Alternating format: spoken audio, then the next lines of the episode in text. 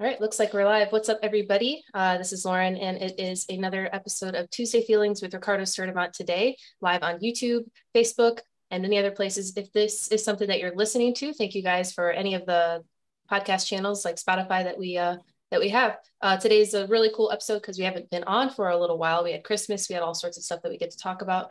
Um, yeah, so if you guys haven't, the way to get to this is to go to reinventingthetattoo.com, scroll down to our calendar and click the link to join. And um, we'll share your work and all sorts of stuff like that.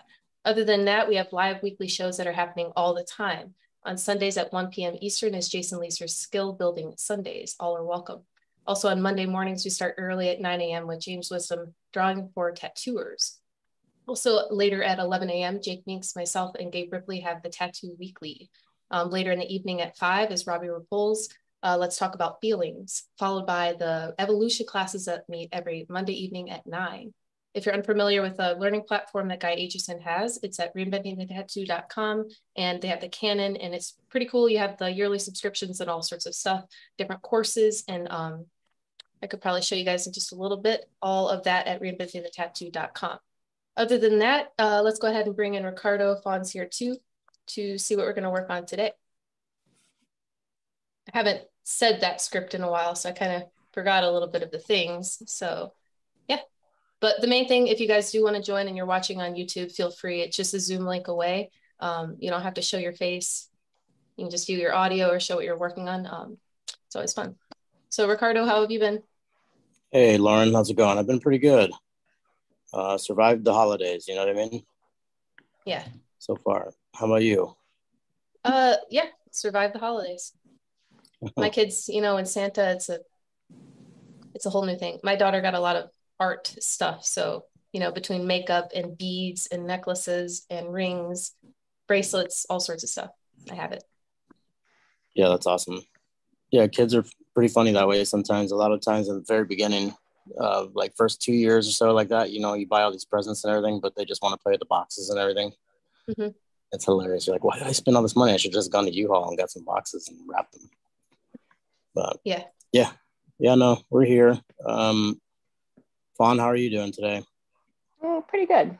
Um, I've kind of been having this painting that was yelling at me the last few days, and Lauren's like, "Well, you should join in and work on that painting." So here I am. Well, that's awesome. Thanks for joining. Let can we check it out and see what you're working on?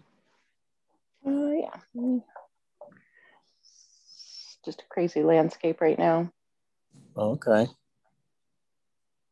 And I haven't done very many landscapes. Do you find it difficult to start that?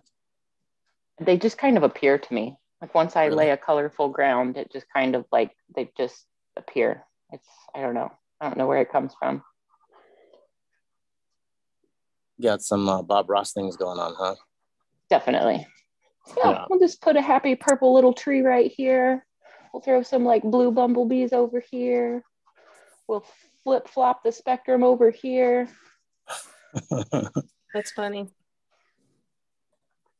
I do like it. I gotta be honest. Like I, I like. Are you working in oils right now? Yeah, I, I usually I work in oils. Like I, I kind of force myself to work in acrylics on occasion, just because that's what you know. It's easier to travel with acrylics. It's easy to work on like collaborations with other artists with acrylics, I think, but I feel like I can always manipulate the oils to do more with less work. Gotcha. Do you have your little uh, container that or your little travel case handy? This? Yeah, Ricardo, you might like that. This right here. Oh yeah, look at that. Uh, one of the Guerrilla Painter uh, pochade boxes. They actually have one that's a little bit smaller than this, but I didn't think that would be practical. So I can like, basically I can load this up with my whole palette and I can take just this box with me. I have like a little, uh, show you, I've got this little flask of solvent that I keep. So it's like just the tiniest little amounts of everything. And then a little case of brushes. Yeah, killer. So, so in this like seven by nine case, I have literally an entire art studio. my brother, my brother-in-law was teasing me one time while I was like kind of setting up my toolboxes because I've got this for oil I've got another toolbox for acrylic. I've also got another toolbox for watercolors. But my brother-in-law was kind of teasing me. He's like, "How small do you think you could make a professional art studio?" I was like, "This box. This this box is how small I can make a professional art studio." So these brushes are about worn out and need replaced. But other than that, it's been I've been working off of this little box for about maybe four years now. Right on. Have you gone through like changes with it and stuff like that, and like seen modifications that you can make along the way, or has it worked out pretty well from the beginning? Um, one of the things, so the Guerrilla Painter Pochade boxes, like it's a specific brand that's called Guerrilla Painter. They're kind of like the Cadillac of like travel boxes. They come in all different sizes, but like everything about it is customizable. Like you can order an additional palette that folds out you can order little drawer inserts. Um, the cool thing about this box is it's got a thumb hole in it, so I can hold the whole box like it's a palette, and I don't have to ah. have like multiple things. But um, I mean, sometimes I'll have two paintings up in the top, and then I'll have like paintings around me, and I'll have everything on the palette that I need for multiple paintings, and I can still hold it in my hand. So yeah, you know, it, it looks cool. pretty cool. Yeah, that, that is awesome that you can store them and stuff like that too. And I know that you know, when you get on a plane and everything like that, it's especially if you're plein air painting, which I've only done once. Um, you know, it's really convenient to be able to put that in a bag with your clothes yeah. and stuff like that and just kind of take it on. This is designed to carry a wet painting too. All the Guerrilla stuff, like they've got these little holders in the top. And then once mm-hmm. you close it up, your painting will be secure and still not touching anything except on the very edges. So they're really well thought out um, Jordan just ordered a larger one for himself, and then he ordered like one of the full like stand up post pochade boxes that has like a uh, basically like a camera stand, like a tripod underneath of it. Right. Um, but he's you know he lays his palettes out way different than I do. Yeah. I'll I'll just throw like whatever colors I'm using for the period of time, but he's he's like traditionally blending out from like all of his grays to his whites and then he's mixing in all of his warms and cools so he's got like a full traditional oil painter's palette in front of him all the time but he's doing some crazy stuff so whatever nice. he's doing keep doing it yeah that's pretty cool that you can take the same box and you know the artist next to you uses it in an entirely different way mm-hmm. That's pretty bitchin'. Yeah, you know, I was just gonna ask about the uh, the tripod stand because I know it looks like with that box, not only is it like you know utilitarian as far as packaging and, and containing your um, your painting supplies and things like that, but you can also use it as the easel itself too. Mm-hmm. That's what That's I like a lot. Yeah, and like for instance, I've got this little guy in here right now, so like. Mm-hmm with this big painting now that I've got this ground laid, if I get to a point where like I need to like let things dry before I add another layer, or you know right. how it is with oils, like sometimes you just gotta like walk away and let the painting be itself. Yeah. Um, I've, I've always got these little guys that are like just to kind of keep my mind and hand busy. If I am in the mood to paint, I don't want to like hit a wall and stop when that energy is flowing. Yeah, that's always the most bummiest part about painting sometimes, isn't it? Yeah, well, uh, that's what that's one of the reasons I like having multiple pieces going because like sometimes, like I said, you you gotta you gotta stop like for the sake of like what the piece needs. Sometimes you gotta stop and you've got to let it rest, or you've got to stop and like let the rest of the idea come to you, or the rest of the tricks come to you, or whatever it is. But having these little guys around to just like noodle on and play with it like keeps my hand and mind and eye busy like i may yeah. never do anything with these but like this kept me busy while i was waiting for another layer to dry on something else and i can always like jump back into it and correct it and change it but like i think it's really important to have these little projects just like ready to keep your mind busy on the in between you know that is pretty cool that you say that because like over the break i have um taken the past like week or so off and uh, it's been pretty cool and i did some paintings for people for christmas gifts and stuff like that you know and it was just acrylics and everything like that but i do approach acrylics like with the layered kind of effect the way mm-hmm. you would with oils you know what i mean um, but i do enjoy it because it's fast it dries really quick and i know exactly what you mean with that mode of uh, of creativity you know what i mean because i did have three of them going at one time so it was pretty awesome to be able to just jump back from one to another Uh, and by the time you're finished working on the third one, the other one's already dry enough to where you can kind of start layering things on top of it too, you know? Um, so it is pretty cool, especially with oils to have, I can see the benefit of having that, that process going where there's multiple paintings because it, it is hard sometimes to kind of like get back in the mode. You know what I mean? Like, especially with oils and to be able to have that convenient setup like that, like it's, it doesn't take you qu- very quick to just jump into a painting. Like man yeah. in some studios, you know, it's just, just set up strictly for oil painting. That way you don't have to come back in and set everything back up and tear everything back down and all that time. Well, the other thing is, I've, I've always been kind of a minimalist style painter. Like I'll paint off a little tiny palette in my hand before I get, I'll get out a big one. But the other thing is, it's like, like I can open this up and I can paint around my nieces and nephew and not worry about the fumes bothering them because mm-hmm. like I got like, here's my solvent container. I'll show you. Look at yeah. how much solvent I'm using. Like, yeah, when when you've got this much solvent, you don't really have to worry about ventilation. You know, yeah. if I had a whole jar with a whole liter of solvent sitting there evaporating into the air, now I've got to worry about keeping the window open. I got to worry about my own breathing as well as the people around me. But like, it's kind of like one of the added benefits of working tiny and minimalist is because I've always got just enough liquid for, you know, a session or two. And then I've always got just enough solvent for like the next couple of hours. I don't need to have like the whole jar. Um, and like sometimes I'll take two ink caps and I'll have a clean solvent and a, a dirty solvent. Just like, you know, when I'm tattooing, I'll have like my clean rinse cup and my dirty rinse cup. And it just kind of keeps the, you know, it's almost like working minimalist keeps my my oil painting setup similar to my tattooing setup like as far as my workflow goes i can just i don't know everything's right there makes it very similar similar process for my brain to like come and pick up colors and mix colors as i go or dilute the color on the fly or you know whatever mm-hmm. yeah you know I, I i did um a class last year or the year before, I can't remember, in January with uh, Joseph Todorovitch.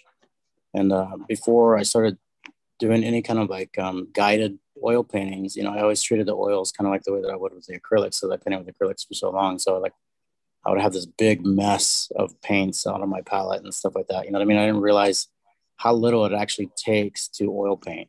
You know what I mean? Mm-hmm. Like there's such a minimal amount of paint that you need on your on your palette in order to kind of like cover a big canvas like you are already. You know what I mean? So well, and one of the things I'm learning, and Jordan and I have been talking about it a lot, is uh, the difference in the quality of the colors you're painting with. Like if oh, you're yeah. using really good quality oil colors, yeah, you can paint with like a pea-sized dot of that color for hours. Mm-hmm. You know, like for instance, the the two colors that I laid this ground with, I probably had like a nickel sized dollop of each. And I, I covered this whole canvas in that and still had extra. Yeah. So it's kind of, it's kind of cool when you realize like through, through being minimalist, you kind of realize how little you actually need. And then when you realize how little you need, you realize how long your art supplies are going to last. You realize like how few trips you need to make to the art supply store when you are using your materials. Um, like yeah, totally. Economically, that's the word I'm looking for. When you're using materials economically. economically. Yeah, I, I would say that um, I have discovered that as well. Like, um, you know, you put a little bit more money into the into the colors and stuff like that that you purchase and everything, and um, it does help out quite a bit. You know, if you're just experimenting and you're just getting your feet wet and stuff like that, I can totally understand buying something off the shelf at you know the box store and everything like that. But those paints are far, far and more inferior than like the you know the stuff that you can buy at bigger stores, bigger surpluses, or like you know more more na- big name kind of oil supply companies and stuff like that.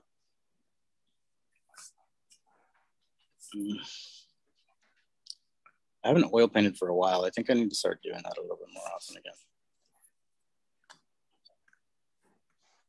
I usually use um, liquid to speed up my drying process, but I've got a painting that I've started as a gift for somebody that I need to jump back on, and I'm kind of like I'm using linseed oil as my um, medium. and it's kind of nice to play with the silkiness and the slow dry of it. And this piece is a portrait which is kind of like out of character for me as well. So i'm just trying to approach it in a little bit more of a traditional manner. And it's it's amazing how much i still like that slow dry when it's appropriate as much as i yeah. love using the liquid to like you know make my painting workable after 45 minutes it's kind of nice to like lay a layer and then come back two days later and it's still workable and it's still movable and it's kind of nice to like remind myself that like sometimes it's nice to have the, the quickness of the process but sometimes it's really nice to remember like the magic of having days to manipulate and move paint around and blend it and push it and pull it instead of hours it's nice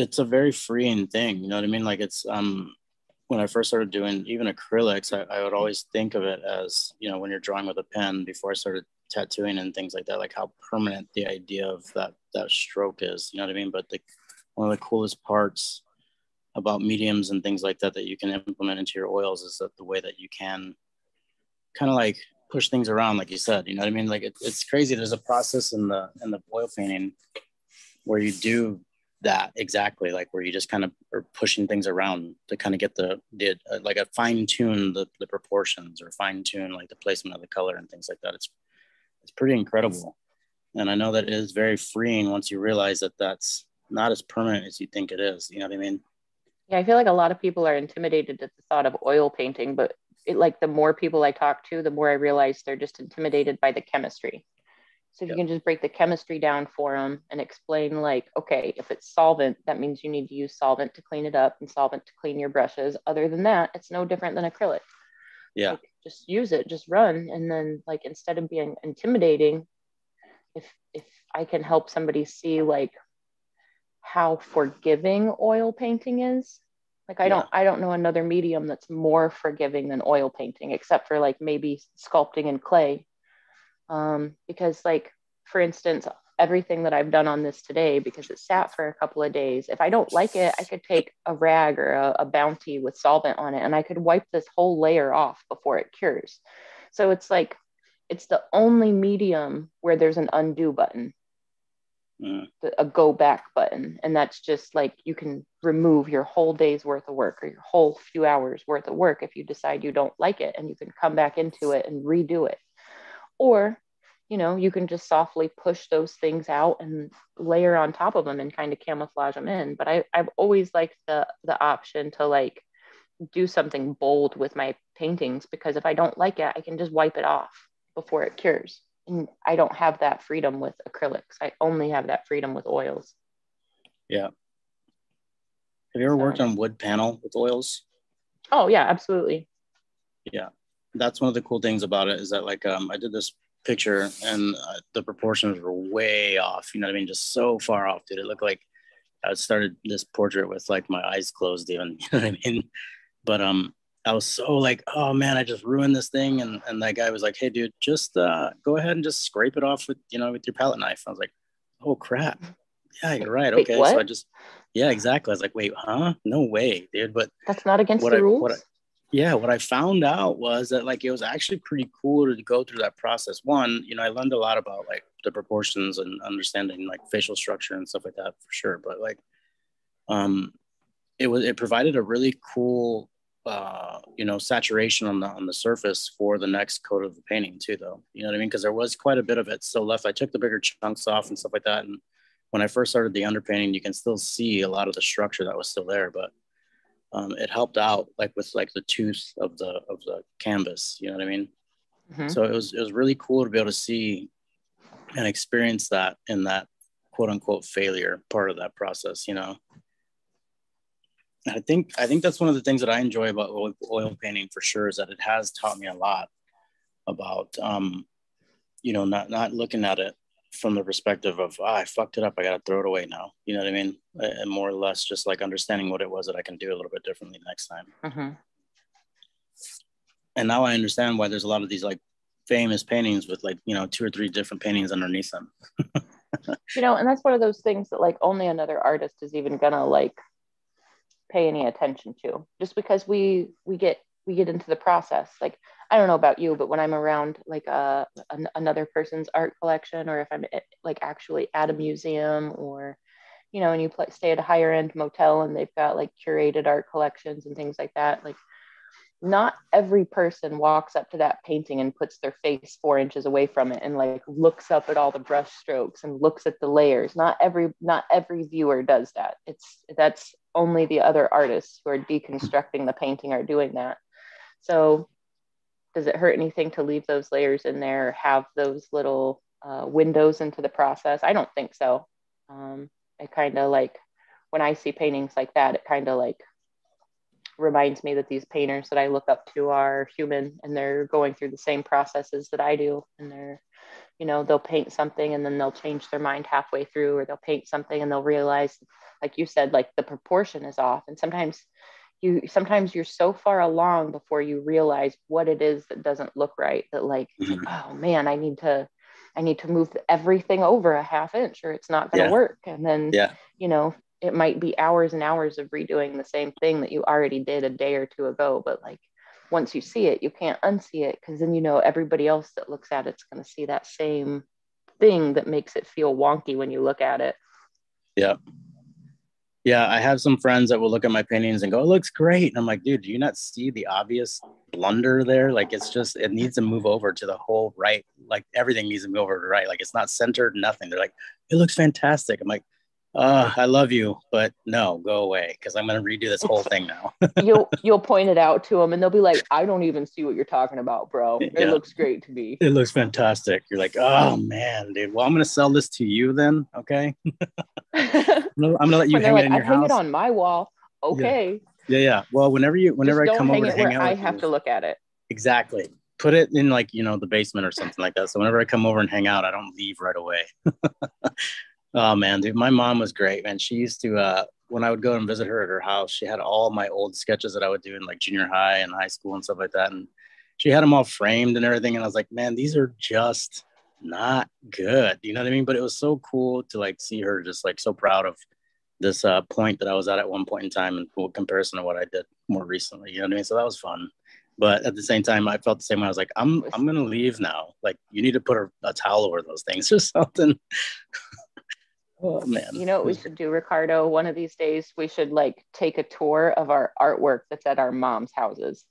You know our moms have all of our high school stuff, our middle mm-hmm. school stuff, um, yeah. I just kind of like bickered at my mom a couple weekends ago. I was like, why are these paintings sitting against the wall like this? She's like, well, I just didn't hang them back up. I was like, mom, those are from college. I can't replace those. Like, yeah. those were important special lessons. Like, hmm. I basically like nicely was like, if you're not hanging them up, I'm taking them home. She's like, I'll nice. hang them up. I'll hang them up.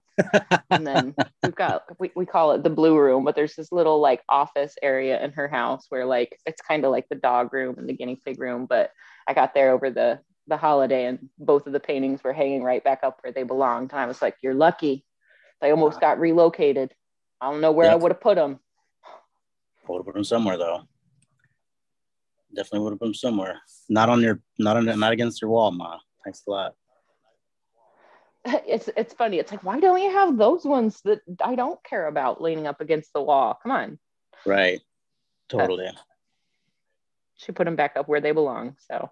Yeah you know that's part of the reason that you see some you know like you go to the you know the hobby lobby or something like that and you see all these paintings that are just like you know churned out you know what i mean uh, and people buy them people love them you know what i mean it's crazy because like it's all in the eye of the beholder right um, you have some paintings where you're like what the hell were you thinking it's the same thing with tattoos you know what i mean mm-hmm. like i mm-hmm. don't know about you but you know when i do go out somebody will come up to me and ask me what i think about their their tattoo and it's not very good. You know what I mean? I think the thing that I've started realizing is that when I tell people, well, what do you think about the tattoo? And like, I love it. I'm like, well, then it's a good tattoo. But my opinion doesn't really matter because it's kind of like a, a jaded or not jaded, but a biased one at this point, you know, as far as like what I'm looking for in the quality of a tattoo or a painting.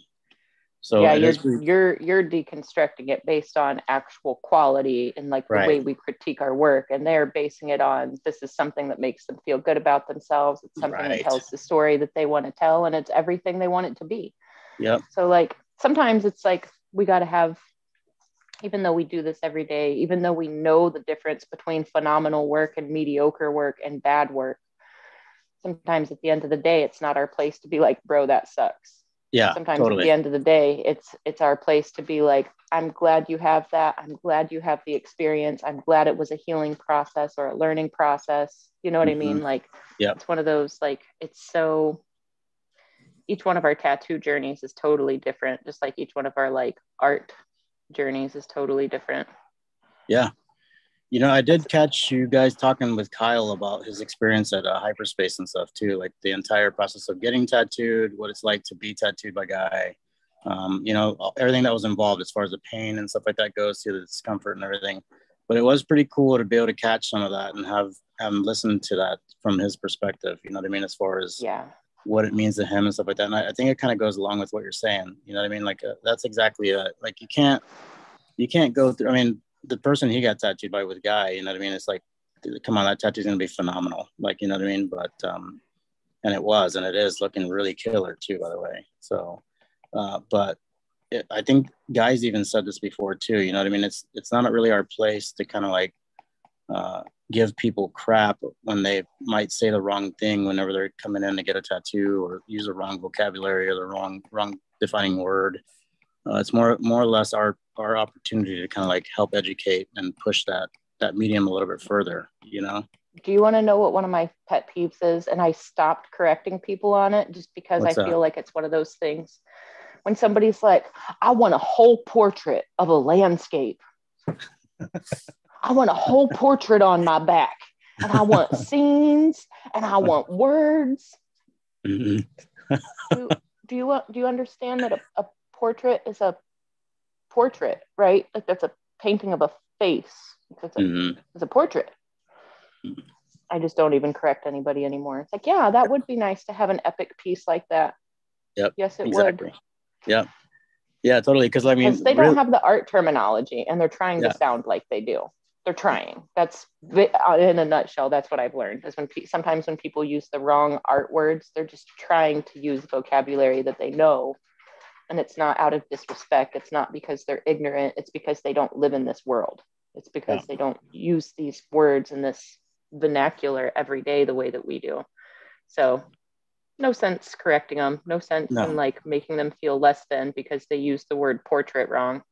Yeah, I knew what they meant you know yeah exactly you know what they're here for you know what they're talking about and mm-hmm. like uh, yeah and then think about how much of the process you, you can impede on with you and that person and making something you know fantastic for them. You know what i mean? Together you know? Um you can impede on so much of that process just by kind of like interjecting that opinion on them. You know what i mean? When you can just like you said just kind of like take it as a grain with a grain of salt and move on and give them what they're looking for, you know, and steer them in the right direction. Um, and I'll be honest with you, for real honest with you right now, like even up until a few years ago, I didn't know a lot of the like proper terminology for art and stuff like that either. You know what I mean? But I started kind of like putting my head down and learning a lot of the def- defining words and things like that. And that way I can talk to other artists and kind of like move a little bit more of my progress a little bit easier. You know what I mean? And be able to like uh, interpret what we're talking about and how we're trying to get to the idea of a finished project. You know what I mean? So um, it helps out a lot when you do kind of invest yourself in that way. But at the same time, when it comes to like, uh, the, like quote unquote layman, it's easier to just kind of be like, yep, cool, man. I got you. I know what you're saying. Or, yeah, you love that tattoo? Cool, man. I'm glad you dig it. That's what counts. Although there are times it where it's like, funny dude, how no matter Mm-hmm. Matter it's funny what? how sometimes no matter like what I'm no matter what I'm doing, what the, the purpose of being out is, people are bound to take their clothes off around me. Yeah. you have that? You'll be out yes. like doing something social, and the next thing you know, some guy's got his coat and shirt off, another guy's pulling his pants down, and this other guy's lifting his shirt off and practically mooning the rest of the room. Yep. Totally. Entirely. All the time. At the same time, you know, I'm just I'm just as likely to take my shirt off in a crowded room of people too. So look at this. I guess I guess it depends if what you're like, you know, at a restaurant or not though, you know.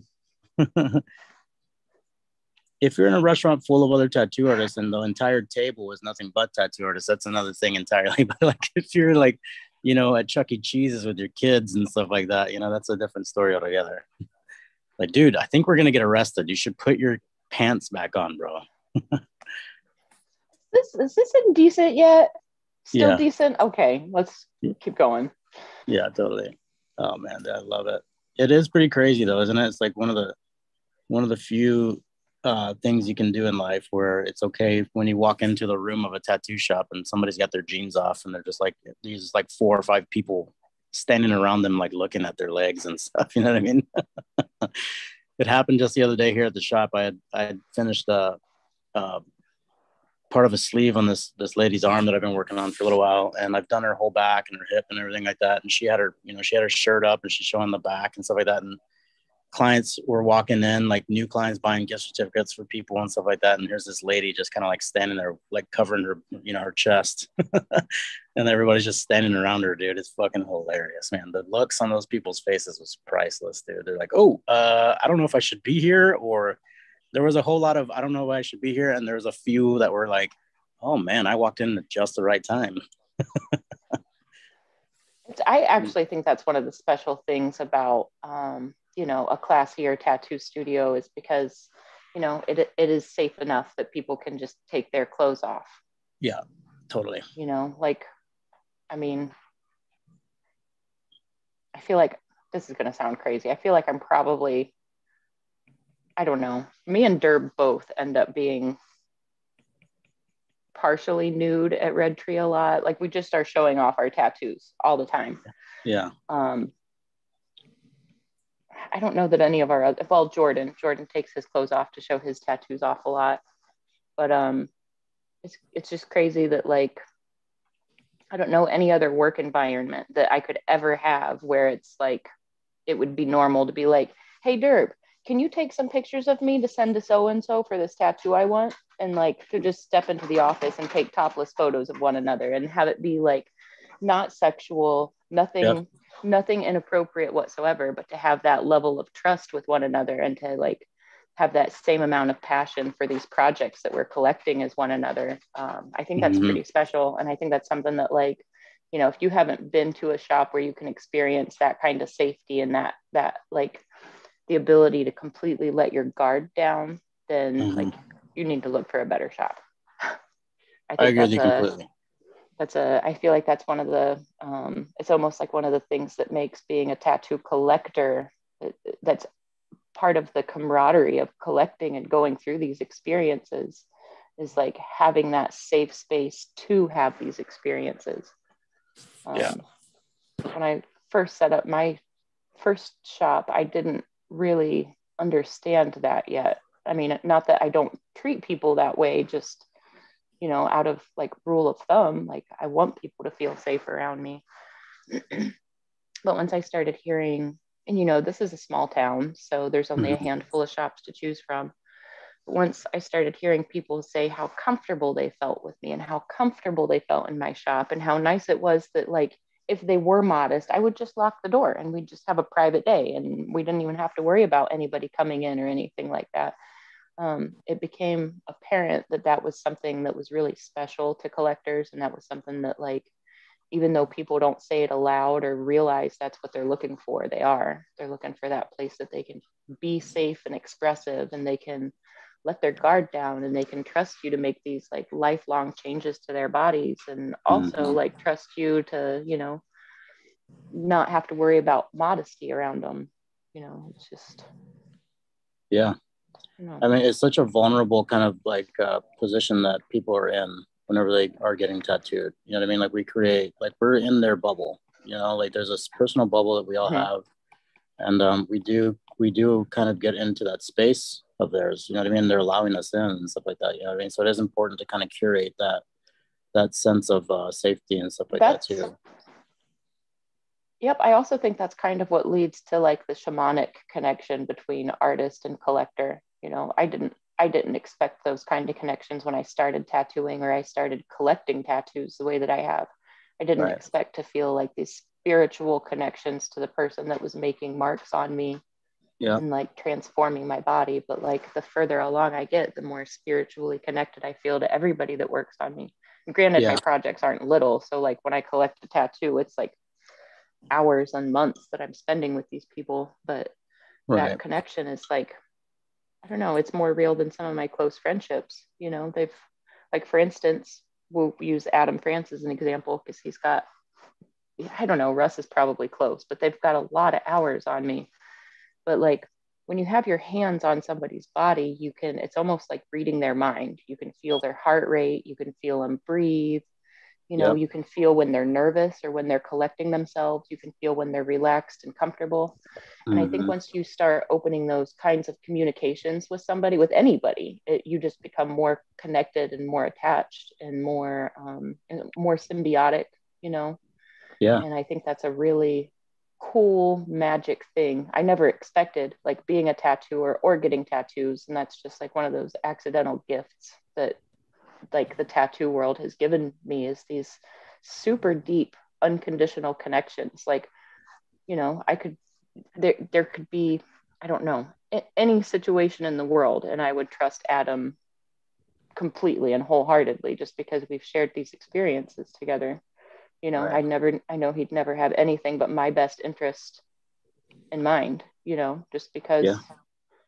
that's how connected we became. And i don't i know, agree with you entirely. Know. I don't know. As a tattooer i don't know another job where i could ever have that experience of connection with another person like as part of my job. Like therapists maybe but they have they've got this rule to keep themselves disconnected you know? They need to keep their emotions at a safe distance where as a tattooer and a collector, we can share very vulnerably and very openly. And like when my clients get emotional, usually I'm flooded with that emotion as well. And oh, absolutely. You know, there's no there's no other job in the world where we can connect with people like this. Yeah, I agree with you as, completely. As a collector, there's no other experience to like to compare it to. Yeah, yeah, there's all those running jokes about like, you know, I'm ready for some ink therapy and stuff like that. You know what I mean? But there is some truth to it, you know, and I agree with you completely. It's something that I never expected to happen either. Um, but it does happen. And I, I think, you know, when you look at the personal journey and stuff like that, like one of the things that help you us grow as a person is to be able to put ourselves in other people's shoes, to be empathetic, to learn to be empathetic and also like um, vulnerability you know like true transparent vulnerability is what's going to like help you grow as a person entirely. And i think that there's something to be said about that the process of getting tattooed especially in some of those more painful spots. Like you've talked a lot about the the portions of your body that are tattooed and they all sound pretty intense you know what i mean? And the hours that you're putting into it too. So when you're doing that to somebody else and you've experienced it yourself you know what they're going through you know? So that's mm-hmm. that empathy part. And you're like you're there with them and you can sense that feel that they have at that moment. Like it reminds you it kind of clicks in. And like i think there's a lot i think there's a lot of that connection that kind of happens because of those things. I think the very primal things that are happening like you're talking about that shamanic kind of thing it's like there's a primal there's a primal state for all of us. And i think that we start to experience those things whenever we do put ourselves in that position of you know somebody's in my personal space they're they're inflicting this kind of like this trauma to my body, not necessarily to my person, but to the actual physical part of your body, you know, like the, the organ of the skin, you know what I mean? And mm-hmm. I think that does have a lot to do with it, you know, and I, I, think that there's some, there's some validated, measurable kind of things that are happening there.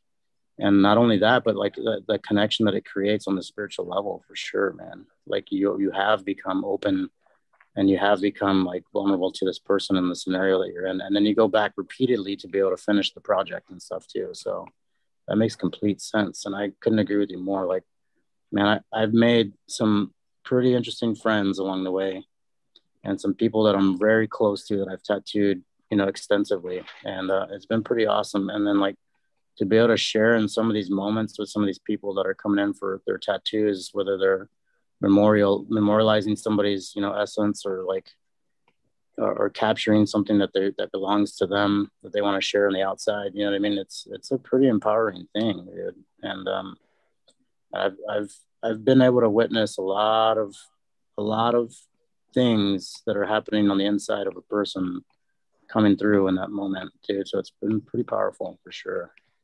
Yeah, the guy I'm I'm working on this afternoon. He I I've only had one session with him and it was a long session and it was on his arm, upper arm. It's going to be a whole sleeve. But he our first session together, he really really struggled and it's crazy because like physically like everything all the tells were telling me that he was handling the pain fine but like mm-hmm. some of the emotional things he was going through were just like you know even though he wasn't sharing them with me with words i could still feel that energy passing through him mm-hmm. and it mm-hmm. was just like i don't know i just wanted to hug him the whole time like i just wanted yeah. to be like i don't want to hurt you i want to hug you come here yeah but hey guys pretty sorry to interrupt i'm here ish uh what what's up thanks for joining and amber is hopping on as well so what are you guys up to we got ricardo and the girls today Yep. Yeah. All right. you know what? It is funny too from the client perspective because I was recently tattooed. It's fresh in my mind.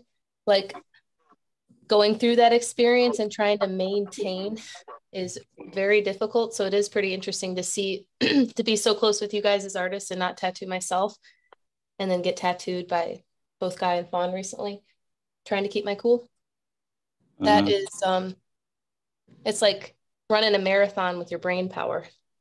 Huh. See, that's why you you hear me say it all the time on uh on tattoo collecting show. Um, but it, it is like a marathon on your body. It's like this mental game that you have to play, and you're like whether you choose to exert that energy to just sit there and keep taking the pain, whether you yeah. choose to do that or not, you've already chosen to do that. So you've just got to wrap your head around like the different walls that you hit. Like I don't know. I, I really like comparing it to running a marathon because like in a in a long distance race, the first part of it, you need to be strategic. You need to save your energy for the middle and end of the race. So you need to, you know, mentally you need to be in the right place the first part of the game, the first part of the race. The middle of the race is where you start getting tired and you start getting like, do I even need to finish this? You start playing that mental game with yourself like I could tap out at any time. I don't have to finish this. I, I don't have to sit here and take this, but you keep doing it because you committed to it and you keep going and you keep pushing through. And then you hit another wall where it's no longer a mental game of should I do this? Can I do this? It becomes the physical game like my body is tapped. I'm exhausted, but I still need to sit here because we haven't reached the finish line yet. I still need to keep going because that's the commitment I've made. And then even though everything in your body is telling you to get up and run away, now you've got that like fight or flight instinct and all of those chemicals flooding your body that make you feel even more exhausted when you're already exhausted. And then you've got all of the like emotional thoughts on top of that. So you know your your body's going through these crazy things and it's going through this crazy trauma but it's it's really like running a race that you do or don't want to run. Like maybe you wanted to run the race before you started but once you're 7 miles in you don't want to run this race anymore but you still have 3 miles to go you know? But you've got you can't stop. they, they're all like oh I've had you know three kids. I can take this all day long. And there's a lot of difference between on purpose pain and, and not on purpose pain. And once yeah. you once you get your head in that mindset of taking it, like you're in there as long as you can run that through to the end. Like I, that's why I hate when people try to do the countdown. Like how much longer we got? It's just that it's literally as soon as you remotely give them any kind of time span, immediately they start going downhill. Like they, they were they were, mm-hmm. rock stars. Two hours and two hours and fifteen minutes in. Now they're going downhill. so we're real fast. One of the things that I think helps with that is instead of saying how how much longer we have to do, I can say, well, this is the goal that I'm trying to achieve. Yeah. And then it's like we're yeah. both working towards the same goal rather than counting down the clock. And then it's like, then the mental game for them is like, okay, if I can sit solid for this next half hour, then we're going to be almost done. And I'll only have this one little piece to go. And like they can see the closer we get to whatever that goal is, they can see it right there with me. Yeah. I think sometimes that really helps rather I than agree. just watching the seconds tick down on the clock. I agree completely. I always tell people the same thing. It's like, okay, so let's just measure this with like, let's finish this field of color. Let let's finish this tone of color. Like, let's finish the black and gray today. You know what I mean? Like, let's get there. And then after that, if you're still feeling frisky and you still want to keep going, man, let's keep on going. You know what I mean? And most of the time, once you break it down into those like little chunks and stuff like that for them, it's, it's way more manageable. Little you know? goals and, along the way. Yes, exactly. Yeah. Um, you know, and uh, yeah, dude, that's crazy. Like, I, I agree completely. I think tattooing has made made it much more real to me, like how sub how subjective our reality really is. You know what I mean? It's like if you're putting yourself through this pain, it's like you're choosing to be there. You know what I mean? It's like anything else in life, really. Like uh, the the choice is yours on how you how you want to do it to be uh, it to play out. You know what I mean? So like you can sit there and just be wincing the entire time, telling yourself how bad it hurts, or you can change your frame of reference and you can say, okay, this is pretty uncomfortable, but I'm not like dying. You know what I mean? Yes. Is that really how you talk to yourself, though, Ricardo? Yeah, sometimes. Do you want to know how I talk to myself when I'm getting tattooed? How? This is the dumbest thing I've ever done. This is the dumbest okay. thing I've ever done. Why do I do this to myself? this is the dumbest thing I've ever done. This was not a good idea. So it'll be like hours and hours of me being like, why did I sign up for this? Yeah. But yeah. I did.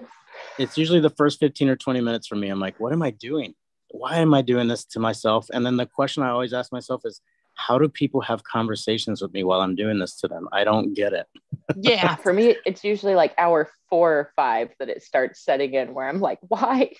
Why did I do this? Like, I won't lie. Like, the last time a uh, guy tattooed me, um, we were finishing up the second session on the on the sleeve on the half sleeve and he started busting out the white highlights and I was like, oh shit. You know what I mean? And like I was like, oh man, dude. And I literally got go. so I got so quiet and like I could tell I was like starting to pull away a little bit. And I was like, don't do that, dude. This dude's tattooing you right now. Like, stop. And like uh I know that his wife had come in and was talking to us and stuff like that. And and I was just like not comfortable at all, man. Like I was already trying to have communication, trying to talk to everybody and stuff like that, but I was just I just shut down, dude. I was like, okay, I'm done. I'm done. Sometimes you just got to completely go somewhere else. Yeah, totally. Do you do you find that that helps you a lot? Because I I've I've tried that before, and I think it it kind of like for me it, it I feel like it um oh man it magnifies that pain a little bit more when I try to like block it out. Like I usually just try to focus on the location of it. You know what I mean? Like pinpoint it almost. Yeah. I do a lot of breathing exercises when I'm getting tattooed. Yeah, I, I Lamaze. Yeah, exactly. And that's where I got it from from when I had my daughter. The breathe through it. Yeah. And it does yeah. work. Yeah, for sure. I mean, it's like your diaphragm breathing, you know what I mean? And you're trying to like expel that energy while you're breathing out and stuff like that. You know? Exactly. So, yeah. Trying to more expel it and ground it out and send it somewhere else right the more challenging of a session my client is having the more like i mean obviously the more empathetic i am but the more i like let them in on like what really like i've experienced and it becomes like this if i can do it you can do it. And here's how i did it. Totally. You know and, and there are times where like let's say i am let's say i'm working on a back piece and my client's really struggling as i'm in like the spinal area between the shoulders. One of the things I like to do is like I talk very softly to my clients when they're in oh, pain. Yeah, like I, I get I get very, very, very nurtury just because I feel like that's how I enjoy being treated when I'm in that much pain. Yeah. Um, but I, I it's almost like I'm whispering to them, but it's almost like I'm whispering to them the way that a coach would. It's like, all right, we're we're almost there. If I can do it, yeah. you can do it you know and when when it gets to the point where like they're starting to hyperventilate because of the pain i'll i'll tell them like calmly just take slow deep breaths and as you take those slow deep breaths count each breath in and each breath out and see how yeah. high you can get just concentrate on the rhythm of your breathing like your exactly. own rhythm of your own breathing and to see how much like when i make somebody think about that simple function it like allows them to relax through the pain that I'm it does it doesn't make what I'm doing less painful. However, it helps them like deal with and cope with the pain. Like it lets yeah. them know that I'm right there with them every breath that they're taking, you know. Mm-hmm. That's funny. It's like we've tattooed next to each other before Fawn because I do the same thing to them. Like I, I, I will like literally uh, change the tone of my voice and stuff like that, you know, and speak in a very like low, kind of soft or kind of feel to them and stuff like that. And I tell them just let it go, man. Like whatever parts of the body that is touching the chair or the table. Usually I'm tattooing on the massage table, so I'm like whatever part you feel touching the table, every time you breathe, just pretend like it's falling through the table. You know what I mean? Just try to relax let it go as much as possible. And then as soon as I feel the tension release from them, I'm like, there you go, dude. Now we're on back on track. You know what I mean? Yeah.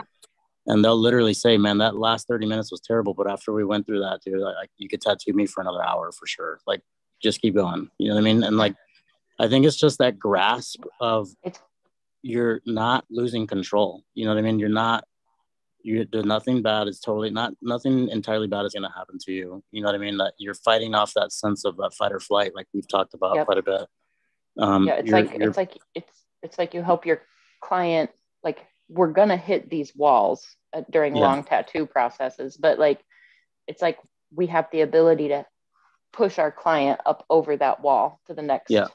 Level yeah um one thing I like, you guys, one thing I like is that um eh, from the other perspective is that you normalize the feelings that we're having just because you remind us that you see it every day because we don't. And um well, I mean, most clients don't, but those subtle reminders do normalize that intense pain, which kind of puts your mindset away from being anxious, you know, for showing pain, at least some people. Yeah. I can see that for sure. I know, and I think I know what you're saying. It's like it's it's okay to be in this position right now, is what you're saying.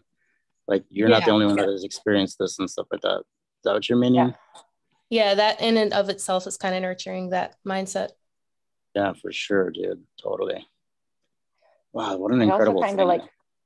I also kind of like if if it's if it's somebody that I'm in tune with enough, and you know, like I know I know where they're mentally at in their session. I almost like, you know how there are like guided meditations. Yes. If I yeah. can, if I can like guide my client while I'm working on them, and I can be like, all right, I know this sucks, but close your eyes, just listen to me, and yeah. I'll just like guide them through breathing, and I'll be like, do you see that fractal that's flying at you right now? Yeah. Go through it. Yeah. Go through it, and then like to like help somebody experience the like I don't know the the the profound like euphoric experiences that go along with tattooing. Like if i can push somebody to that point that i've been in i feel like that i was in an incredible amount of pain the first time i had this happen. Like it was an incredibly emotionally challenging day getting tattooed. But like once i started experiencing guy calls them pain flowers but like the colorful fractals that just kind of happen in your mind's eye when you're just flooded with like pain. Mm-hmm. mm-hmm.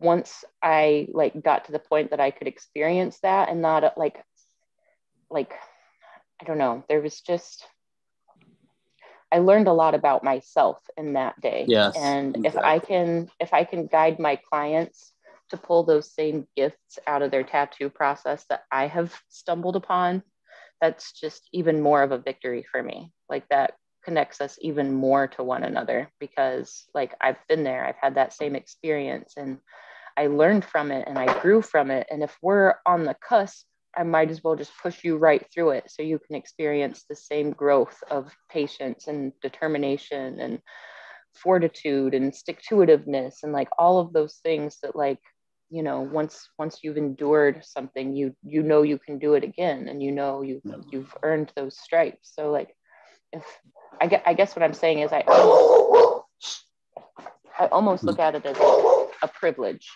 to bring someone through that. Yeah, to like guide somebody through those similar experiences. Hold on, I gotta mute this. My dog's barking. Fine.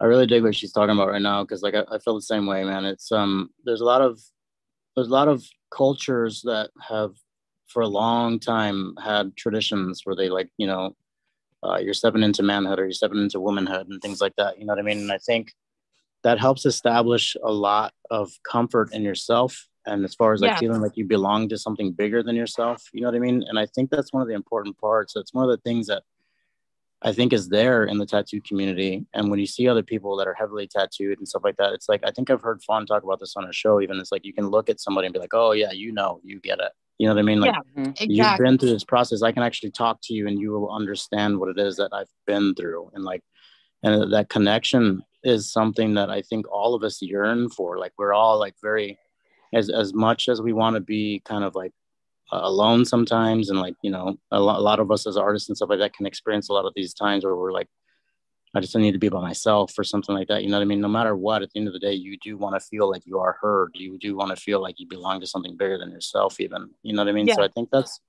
i think that's something that happens when people come in and they start getting heavily tattooed they start experiencing that and and like she's and like Fawn's saying is like to be able to like guide them through that step like what process you need to take in order for that to to happen without telling them that's what's happening. You know what I mean? Yeah. That's a very powerful thing, dude.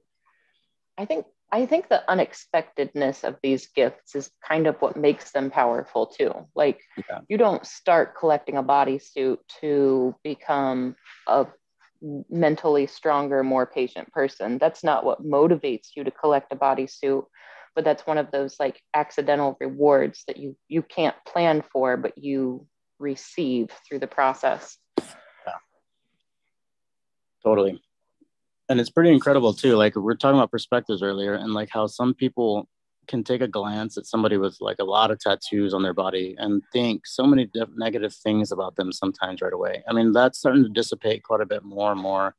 Mm, the more yeah. we're seeing them, you know, on television, and the more like we see all these like, uh, you know, athletes and stuff like that with like massive amounts of tattoos and stuff like that. It's starting to become a little bit more normed, but it's pretty incredible that the way that we can um, as a as a culture as a society like glaze over the everything that we're talking about right now like all these processes and things like that and the, the endurance that that took place in order for it to happen. You know what i mean? It's, it's just wild to me.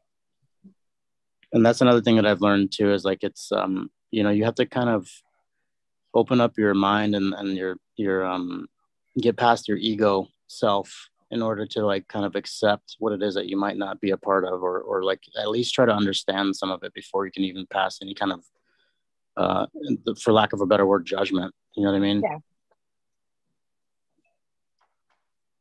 I used to have a doctor that judged me for my tattoos. Oh yeah? And if anytime i was sick she'd go did you get a new tattoo? Huh. I would have found a new doctor. Sounds like she's not real oh, versed in. I did. Yeah. Uh, she lasted maybe six months, and I was like, mm, no. Um, we're done. Yeah, I got a tattooed doctor now. All right, so I'll share a story with you guys. I uh, I had appendicitis, but I didn't realize that I had it you know what I mean? Like I, I didn't have insurance and stuff at the time. This was like several, several years ago. And um, I stayed at home because I was like, maybe something just needs to pass. You know what I mean? Uh, well, that turned into two days. And then all of a sudden one day I'm like, my fever spikes up to 103.5. And I was like, something's very wrong here. So I go to the emergency room and I'm laying on the table and the doctor comes in and is like, what you're in pain or something like that you know what i mean? And i'm like uh yeah terrible pain. And he's like oh i see you have a high fever. He's like what do you want like some pain meds or something? I was like no i just need to know what's going on with me. Like something's not right you know what i mean? He's like okay so let's take some blood. He takes the blood sample. He comes back in about 10 minutes later. The door flies open. He's like your white blood cell count is through the roof. He's like let's get you into the or right now. He's like you you're going septic dude. I was like oh my god it was pretty incredible. But the thing of it is, like the thing that always still is with me to this day is like the way he was treating me at first, like just like I was in there wanting some pain meds or something like that. You know yeah. what I mean? Like it it was it flabbergasted me, dude. I was like, oh my god, that's the kind of fair, culture we're living in right now. Yeah, I was going to say, yes. to be fair, that could be like just the pill culture we're in, not necessarily right. just the tattoo culture. Like, I'm severely allergic to codeine. And anytime I talk to yeah, a doctor about anything, even like the littlest thing, they'll be like, Why are you allergic to pain pills? It's like, Oh no, I'm not a recovering addict. I really can't take opiates. I break yeah. out in hives. They're gross. We don't yeah. want it. I don't want anaphylaxis for the holidays. Thanks. Yeah. Um, but like part of it and those situations might not necessarily be the tattoo culture or the the lack of tattoo culture but like um just so many people are going to the emergency room and all they want is a quick fix and a pill. Yeah, yeah no. Yeah.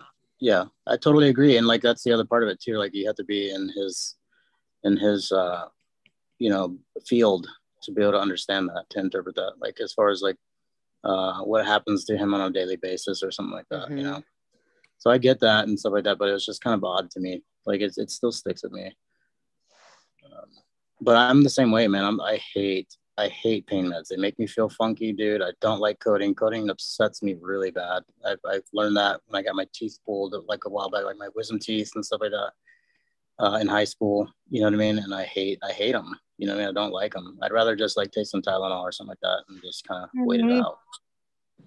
But um, yeah. Yeah, they just make me feel like I'm not myself, and I don't like that. Totally. Pretty incredible stuff, though.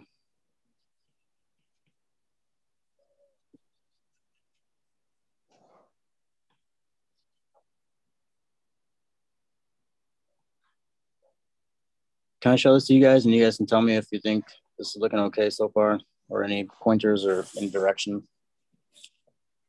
Of course. I don't know if you can see without the glare. Get a little bit closer. There we go. She looked too hunched over. Coming together great. You know, I think maybe it's just the exaggerated jaw that kind of makes yeah. it feel that way. Yeah. Mm-hmm. But if, if I imagine like where her like anatomical chin would be underneath of that, I think it looks good. I think that okay. stretched out mask kind of maybe makes it feel a little funny, but that's what you want, right? Right. I think so, especially the honey mask. Mm-hmm. Yeah. What about her left nostril? The part against the background. Probably wouldn't even really see it. Yeah it, yeah, it would be kind of hazed out, wouldn't it? Like softer. Yeah, I think. I think at that angle you might not even see the nostril, or you might see just the tiniest blip of it, yeah. Like on the other side of the like the tip of the nose. Yeah. yeah. Okay, cool. Radical. Thank you. Keep on working I like the, it. the cheekbone and stuff all looks real nice on that that outer rim. The cheekbone is good. I think that minor adjustment of the nostril will change a lot. Okay, cool. Thank you.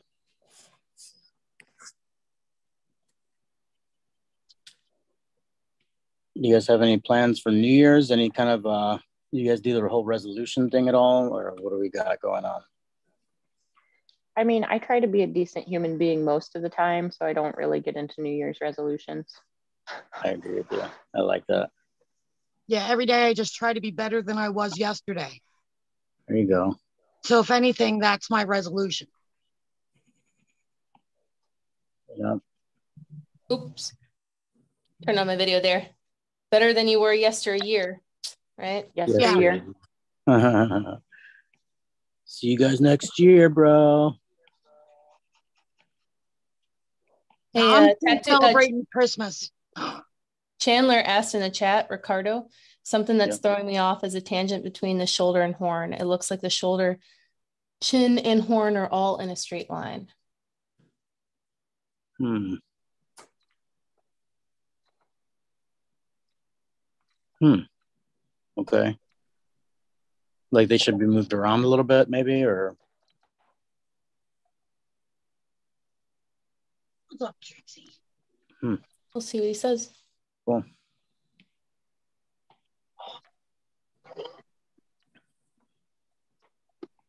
Tell Chandler to jump in the class. Jump in the class there, Chandler. Let's have a let's have a talk. Come on in, bud. let's have a let's have a discussion. Yeah. Trixie dog saying hi. Hello. Look at that dog. Oh my God. Say hi, little pug.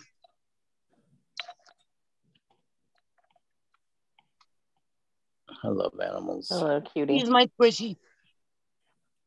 it's been so cold. My dog feels like she's so filled with energy and cooped up. Yeah. Like yesterday, she was just kind of pestering dog. me. And I know all she wants to do is go for a walk, but like she doesn't tolerate the cold. I'll get her all dressed up and we'll go like three houses away and she'll be ready to come back in. like, oh, great. My uh, my girlfriend lives out in the country and she has a German Shepherd and uh, she will hear stuff outside in the middle of the night, like you know, walking around like coyotes and stuff like that. And she definitely likes to prance around the bedroom quite a bit in order for you to get up and let her out, dude. It's like 2.30, 4.30, 6.30. The other night it was like perfect clockwork every two hours. Like, oh my God, you're killing me. Killing me. My so. dog won't get out of bed once it's bedtime. Yeah. Thank God. That's awesome. Yeah, once Trixie's eaten for the night, she's down. Yeah, but pugs sleep like 14 hours a day anyway. They're a lot like that. wow.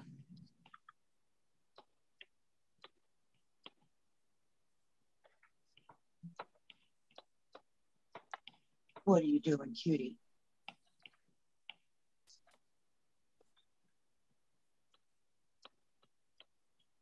Yeah, Fawn's dog would just have slobber sickles.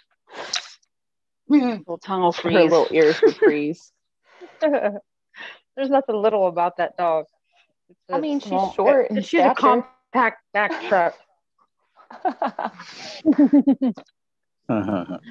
That's great, man. And she does drive by licking. Sure. Like she'll just like sweep by and just whoosh. all of a sudden, next thing you know, her tongue's reached out and grabbed you. Uh-huh. There she oh, is. look at that face. look at her.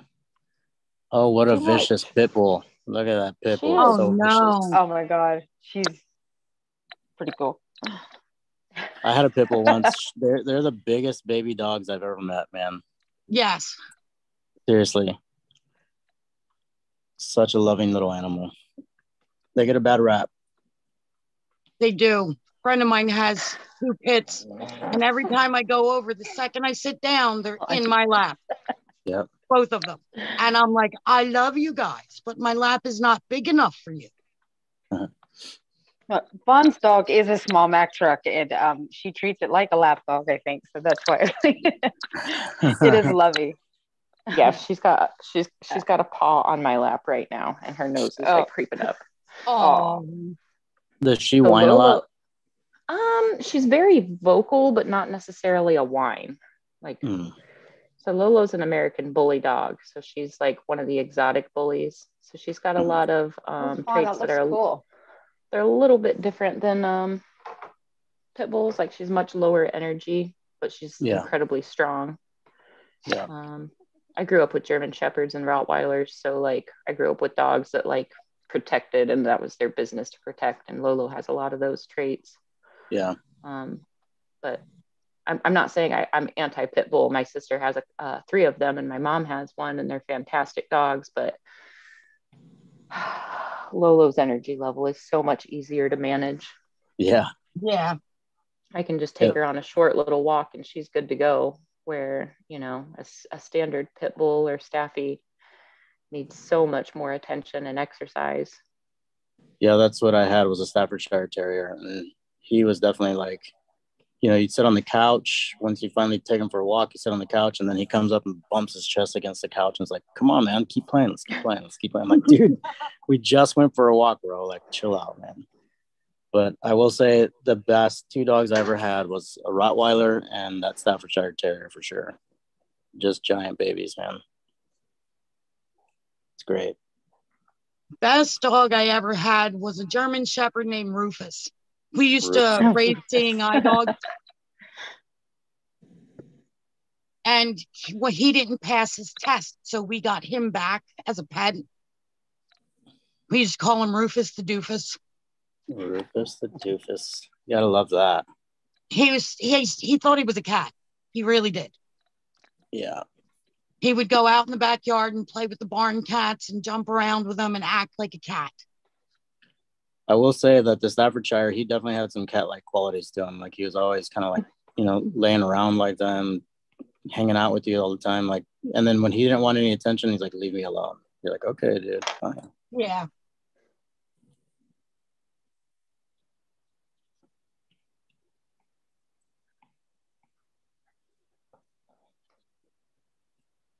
Well, I feel like my little waterfall over here is taking shape. Let's check it out. Let me see. Let's see if I can get us a good angle. Mhm. There we go. Yeah, that's rad. Nice. Very cool. So, well, obviously, like down in this area, I'll have like some detailed foliage, but yeah, it's hard telling what this is going to turn into. That's killer. Probably, I don't know, maybe I'll keep it in all pinks and oranges. Maybe I'll glaze it with like a purple and start pulling out blues and greens. We'll see. That'd be awesome. Have any of you guys used any of this um uh uh top um sealer glaze that goes over top of the canvas for the end that's got um like an iridescent to it? Um I there's like blue and purple and it, it looks white in the bottle, but then when you when you paint it on, obviously it's it's clear, but when when it when it dries, it leaves the front of the canvas being iridescent, like um turn it the light and it just it, it- it's so cool. Has anybody used it or seen it?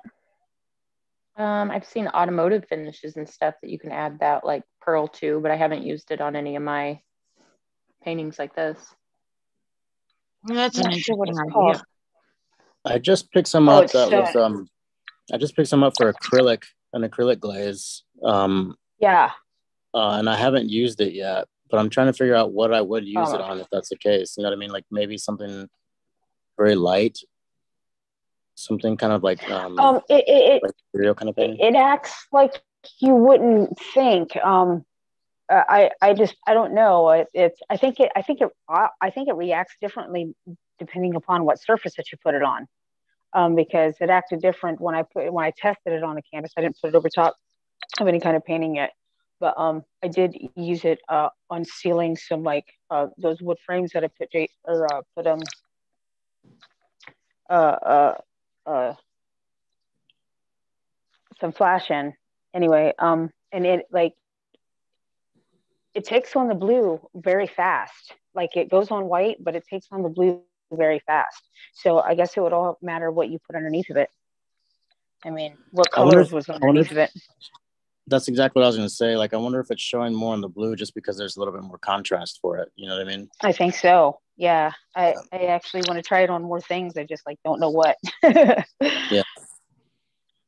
I would think something like that would look pretty cool with with like some ethereal kind of like subject matter. You know what I mean? Something Yeah. a little bit softer. Yeah. I think that would help kind of like, you know, um, amplify that like that softer feel to it, maybe if anything. well, But- what reminded me is her talking about waterfalls. Like that would look cool over wa- anything water. I would think. Yeah, yeah, for Yeah. sure. Like give that Yeah. extra glimmer or something. Mm-hmm. I have some watercolor glazes that are kind of iridescent. They're not necessarily a color, but they have iridescence in them. Like Yeah. one that has a blue to purple shift and one that has like a pink to peach shift. Yeah. I'm I'll grab it. letting, I'm letting um, Chandler in now, just so you guys know. Cool. Nice. See what he said. I'll make a new layer so I can kind of draw where he's talking about. Uh, I was eating breakfast, so I didn't want to hop in the video call with you guys. So I was just watching on YouTube. Cool, man. Thanks for joining. no, no worries. Yeah, so you got a new layer up. Yeah, I do. Okay, so if you take like a technical pen or something, Okay. So and then just draw a straight line from the the outside horn. No, the Right other one. Yeah. If you do a straight line from there to her shoulder. And you know, like just pull it out a little bit to where it arches around like where that hand meets. To to me that or not not quite that far, but like you kind of see what I mean by it's so close to all being on the exact same line there, it like boxes it off, right? okay, I see what you're saying. So you're saying like Yeah. bring this horn out a little bit more this way, then? Yeah, like if, if you pull the horn either direction, or like I, I personally would move the the jaw either farther forward or farther back, just Like to help it separate it from being on that same plane. Yeah, Okay. Like if you do that, it would help break that up, or even like if you adjusted um, like how far back it is away from that line. hmm I think it would stop that boxed off feel. Okay. Cool. Yeah, I can see Yeah, where you're coming from. Yeah, because I've been fighting with the, the extension on that jaw. Like I I keep seeing it and it just makes it feel like the shoulders are really small and stuff like that. You know what I mean? But I think because I like the way that this one is, I warped this uh, reference over here, and I, I'm I'm thinking that I might bring it back just a little bit, but we'd lose a hand then too, though. You know what I mean? So um, I'll, I'll play around with it though. Thank you for the pointers, man. I, I can see where you're coming from. Yeah, no make it a little more interesting as far as the repetitive pattern, right? Like you don't want it to be too boxed off. You don't want it to just be like a super angular shape. Right. Cool. All right, man. I appreciate Yeah, I it. think it Thank looks you. sweet. Was Thank this from the um the lesson yesterday? No, no. I've I've actually had started this sketch a long time ago, and I just figured that I'd jump on and kind of thumb around with it a little bit. You know what I mean? Cool. Was uh, Jason talking about some of these things in uh, in his class yesterday? No, um, no, I'm on the West Coast, so Jason's class isn't too early for me usually. Okay. But or sorry, no, um, I was thinking James's. Uh, sometimes I get in Jason's, but um, James. no, I was doing a bunch of family stuff for my grandpa's birthday and all that, so I missed all the other reinventing courses. Yeah, it's that time of year, man. I kind of feel the same way. I haven't been able to be on uh, any of the Monday night classes for a little while either, uh, for the same Mhm. reasons, like just this holiday stuff, family stuff, and everything, and then and work as well. You know what I mean? So, totally get it. That's uh, cool. I'll definitely work I on still that. have to go to the post office and mail out some gifts. Oh, snap. I tried never. three times before Christmas, and the line at the post office was so long, I did not have time to wait. yeah, yeah. Here's that um that varnish. Y'all can see it. Where we at here? Bottle looks like shit, but trashed it. Is that just acrylic? Yeah, it's um it's a color shifting varnish is what it says. So it's Huh. chameleon, not iridescent. Is that what it is? Yeah, it's The chameleon iridescent. finish. No, it Right, it's but is it, is it is it chameleon? Like chameleon stuff is Yeah, yeah, It's- yeah. it's cool because I got you. like when, when you get into the the different the different additives that you can put into clear they all behave differently once gravity takes a hold of them like some Really? some iridescence and color shifts they like you said it settled into the canvas differently than you thought it would hmm um, some of the chameleon stuff will settle in such a way that like gravity will pull each of those little tiny microscopic metal particles or silica particles or you know, like whatever whatever the iridescent is made out of and it Yeah. will shift them so that like they're all directionally facing the same way that's how you get like Right. the color shift when you turn it it'll be blue and when you turn it the other way it'll be pink or green or yellow because gravity is playing on all those little microscopic iridescent particles so that they're all like the, the crystalline structure they're all facing the same directional way almost like a polarizer would organize the light rays Right, like with right some here. Some of those iridescent finishes the gravity helps them and like adds mm-hmm. more to what they do Can you see it on the frame of that? That's a better shot right there. I oh, think. oh yeah yeah that's a cool chameleon finish Nice. Yeah, these are these frames that It's like I a did. whole adjacent- rainbow. Yeah, it, they turn out pretty cool. This one, you can see a lot. nice Yeah, it's very yeah that's cool. rad Oh, I like Yeah. that. Well, I picked these frames up from like you know Goodwill. I hate I I I I, I hate to. I think it's stupid to buy new frames when you don't have to. If it's if it's a fitting that you can find, and I found these pair and I loved them, but they were beat up a lot, so I just went ahead, painted them over, and I thought, oh, I'll try this stuff, and it turned out really well. Repurposing. It's awesome. Yes, That looks it like one of There we. Jason's prints. Yeah, they are. They're Jason, dude. Brad prints. I'm telling you, like, Yeah. look at how dynamic they are against the wall. They're so great. He's great at that. Oh my god, he's so good at that. Yeah, those prints are really, really nice.